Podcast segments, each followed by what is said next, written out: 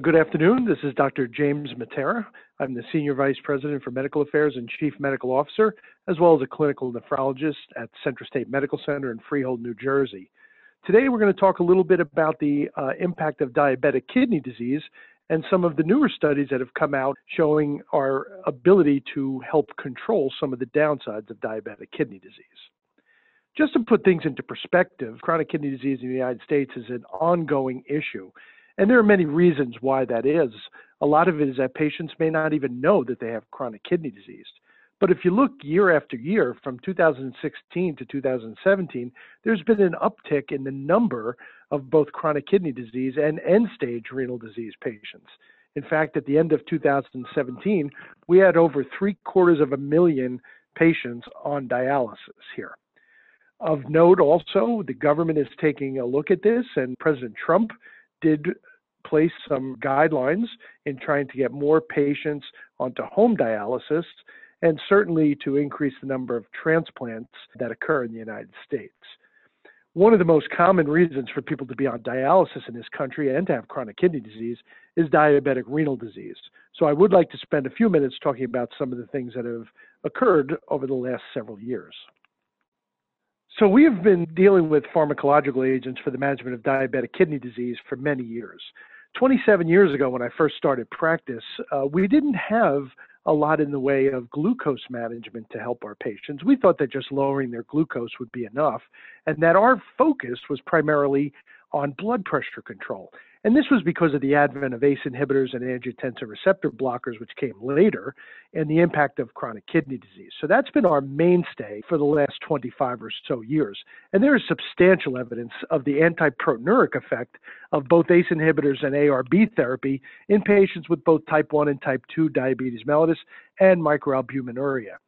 We also know that there's clear evidence that ACE inhibitor treatment slows the rate of decline of renal function, particularly in patients with type 1 diabetes and established diabetic nephropathy. We also have very clear evidence that angiotensin receptor blockade slows the rate of decline in renal function in patients with type 2 diabetes and established diabetic nephropathy. And these date back to the original captopril studies and then ultimately losartan and irbesartan, which became the mainstay for our therapy oftentimes I get asked, which would you use? And there's really no clear cut recommendation, but we do recommend the use of either an ACE or an ARB for patients with type 2 diabetes mellitus and diabetic nephropathy. But a type 1 patient, there's a little more evidence that ACE inhibitors may be the first line therapy for this group.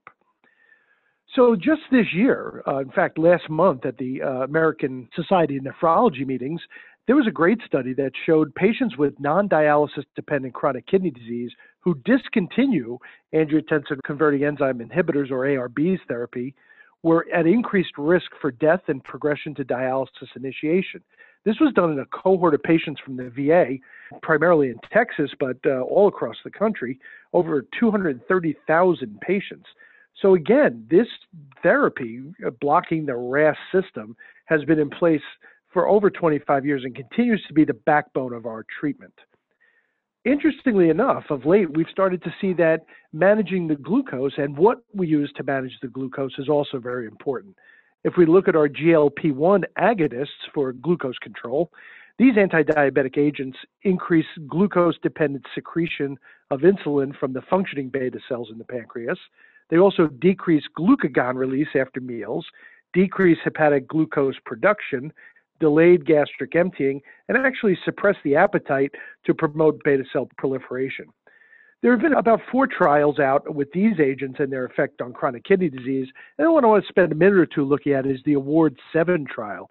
This was a dulaglutide, which was shown against insulin glargine in patients with type 2 diabetes mellitus and moderate to severe chronic kidney disease they did find that the GLP 1 agonist outperformed insulin glargine in this subgroup of patients. Now, some would say that not all the patients are on insulin and that perhaps other agents comparative to that would be uh, better affected. But we do know that the GLP 1 agonists favorably affect major chronic kidney disease risk factors by improving control of hyperglycemia, hypertension, and excess body weight.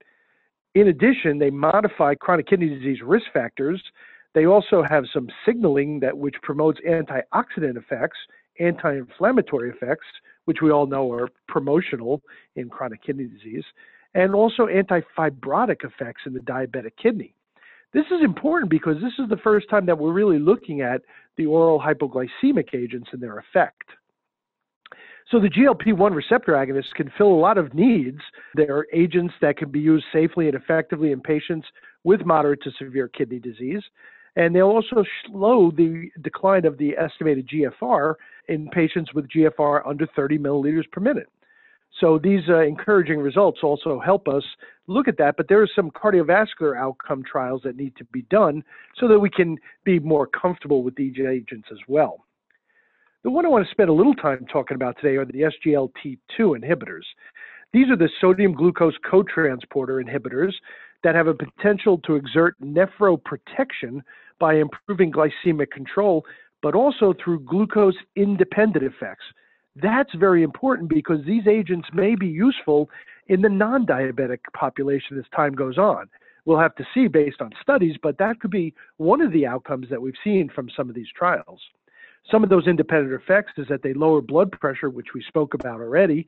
They can also have some direct renal effects as well. So these agents were initially developed to lower blood glucose levels in patients with type 2 diabetes. When they started looking at these trials, they were designed to meet the regulatory requirements for cardiovascular safety, but the investigators during these trials found that cardiovascular events with these agents went down. So the secondary and exploratory analysis of all these trials that led to their approval showed that they might also improve renal outcomes, but there was still some uncertainty. That was the nidus for the study called the Credence study, which I'll talk about shortly. Back to the SGLT2, SGLT2 inhibitors, they also have renal hemodynamic effects, which include reducing glomerular hyperfiltration, a known starter of diabetic kidney disease, as well as inhibitory effects and anti inflammatory effects, which we spoke about. One of the things that caught my attention initially when I saw patients on these agents, as I was dipping their urine in the office, I noticed substantial glycosuria, which until I recognized the agent kind of got me worried there. But these do lead to substantial glycosuria and a reduction in fasting and postprandial plasma glucose levels without stimulating insulin secretion. So, therefore, you don't really get a lot of hypoglycemia with these agents. So, I want to spend a few minutes talking about the Credence trial. I think that there are several trials that come to light uh, through our careers. One was the Paradigm HF trial, which led to the ARNIs uh, being approved. And I think Credence has the impact or the potential to be a game changer here.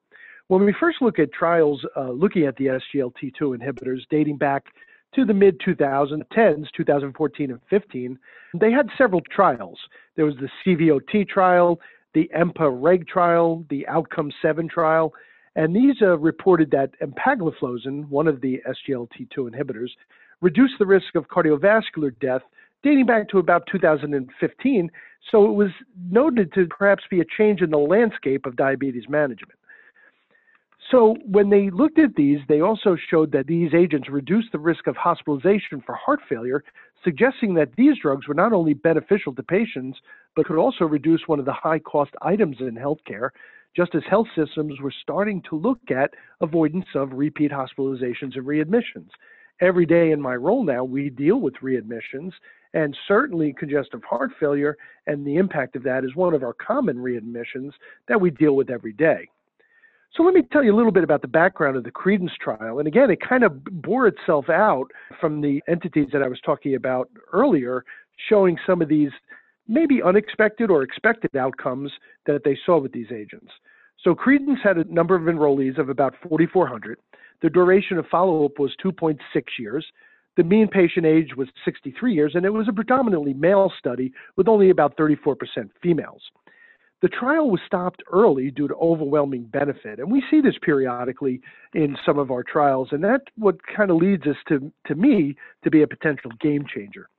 If you look at the primary outcomes, which are end stage renal disease, doubling of the serum creatinine, and renal or cardiovascular deaths for canagliflozin, which was the agent used here, versus placebo, it was 43.2 versus 61.2 per thousand patient years.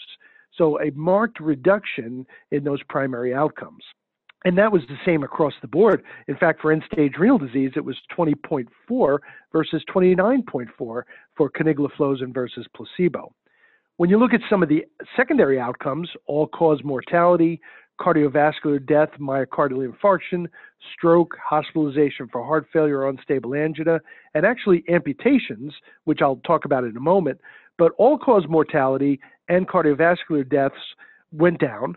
Amputation did not. It stayed about the same placebo versus canagliflozin. And it wasn't really uh, looked at as a potential outcome for this, but there was certainly no increase in amputations. There was also a noted reduction of 0.3% in hemoglobin A1C at 13 weeks. Interestingly enough, the beneficial effects that we saw were noted irrespective of the baseline A1C, including among patients whose baseline A1C was between 6.5 and 7, which we would call controlled at this point. So I think if we summarize credence, we have to look at what the observed benefits were. And these were all obtained on that background or that backbone of renin-angiotensin system blockade, which has been the only approved renal protective medications. So this is an additive benefit to what we already have in place. In contrast to completed cardiovascular outcome trials, this trial included a population that was at high risk for kidney failure and had the primary outcome of major renal endpoints. Very important as we go through this. So they also found that patients who received canagliflozin, including those who had a reduced estimated GFR at baseline, had a lower risk of the primary outcomes versus placebo, as well as less end-stage kidney disease. When you look at that alone, the impact of that on the monetary and burden on the healthcare system for end-stage renal disease management is outstanding. So again, looking at this trial, these findings were observed despite very modest between group differences in blood glucose level, weight, blood pressure, many of the other demographics that we looked at. So this does suggest that the benefit of the SGLT2 inhibitors may very well be independent of the glucose level and may stem from a reduction in things like interglomerular pressure and other possible mechanisms that are currently being studied. So, before I move on, let's talk a little bit about these clinical implications. What does this study impact and how can clinicians go forward from this? So, I think when clinicians are considering treatment for cardiovascular and renal protection of patients with diabetes, they should do so regardless of whether there is known cardiovascular disease, so they can hope to expect protection against major cardiovascular events, even in patients without pre existing cardiovascular disease. We all know that our chronic kidney disease patients, they don't die of kidney disease, they die of cardiovascular disease. No matter what age they are, they're at higher risk. If you look at the number to treat for cardiovascular outcomes, it ranged from 29 to 40 in the overall population, 36 to 53 in the primary prevention group, and 21 to 44 in the secondary prevention group. So again, the use of the SGLT2 inhibitor did decrease the number needed to treat to save one cardiovascular event. So canagliflozin is approved by the U.S. Food and Drug Administration, and this is really the first study of these agents that was dedicated to evaluate renal outcomes specifically in diabetes with albuminuric nephropathy, and supports the initiation of the agents in patients with GFRs even as low as 30 milliliters per meter squared, and continuing them until renal replacement therapy is initiated, uh, which was the approach they used in Credence.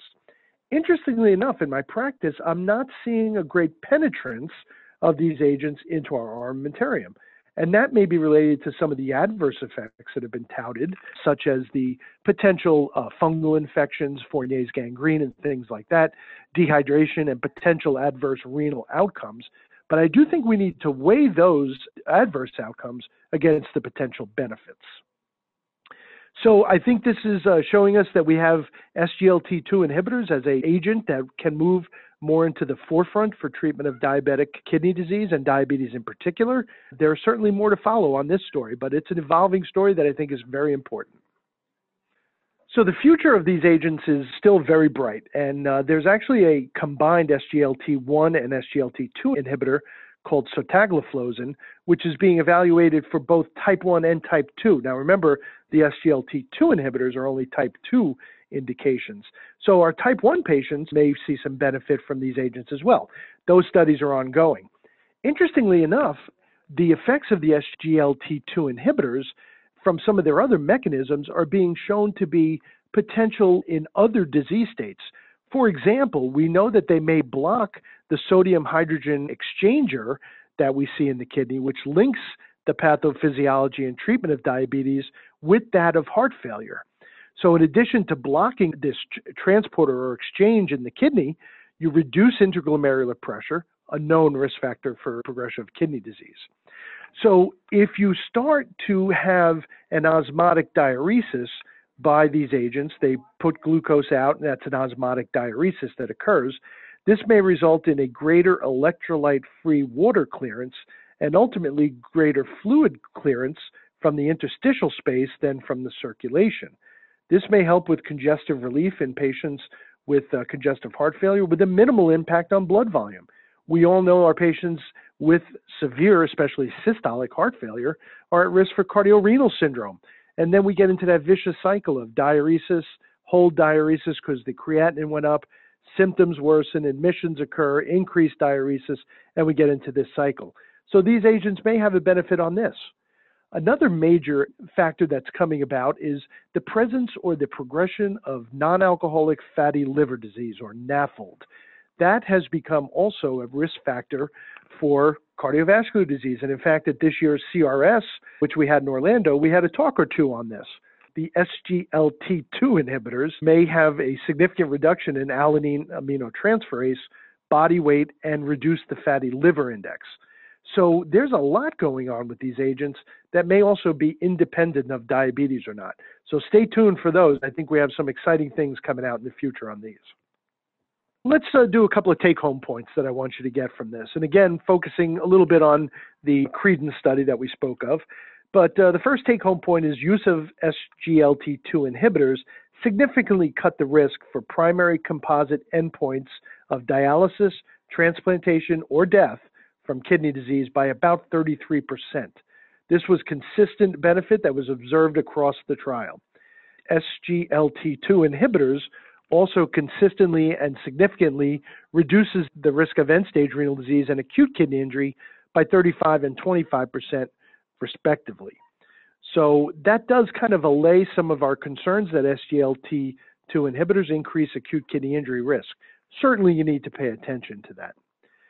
Previous research suggested that the efficacy of these agents would lessen with declining kidney function, but there was clear separate evidence of benefit for patients in almost all EGFR groups in a meta analysis that focused also on the Credence study, including those with a very low baseline GFR that we would call stage 3B, 30 to 45 milliliters per minute.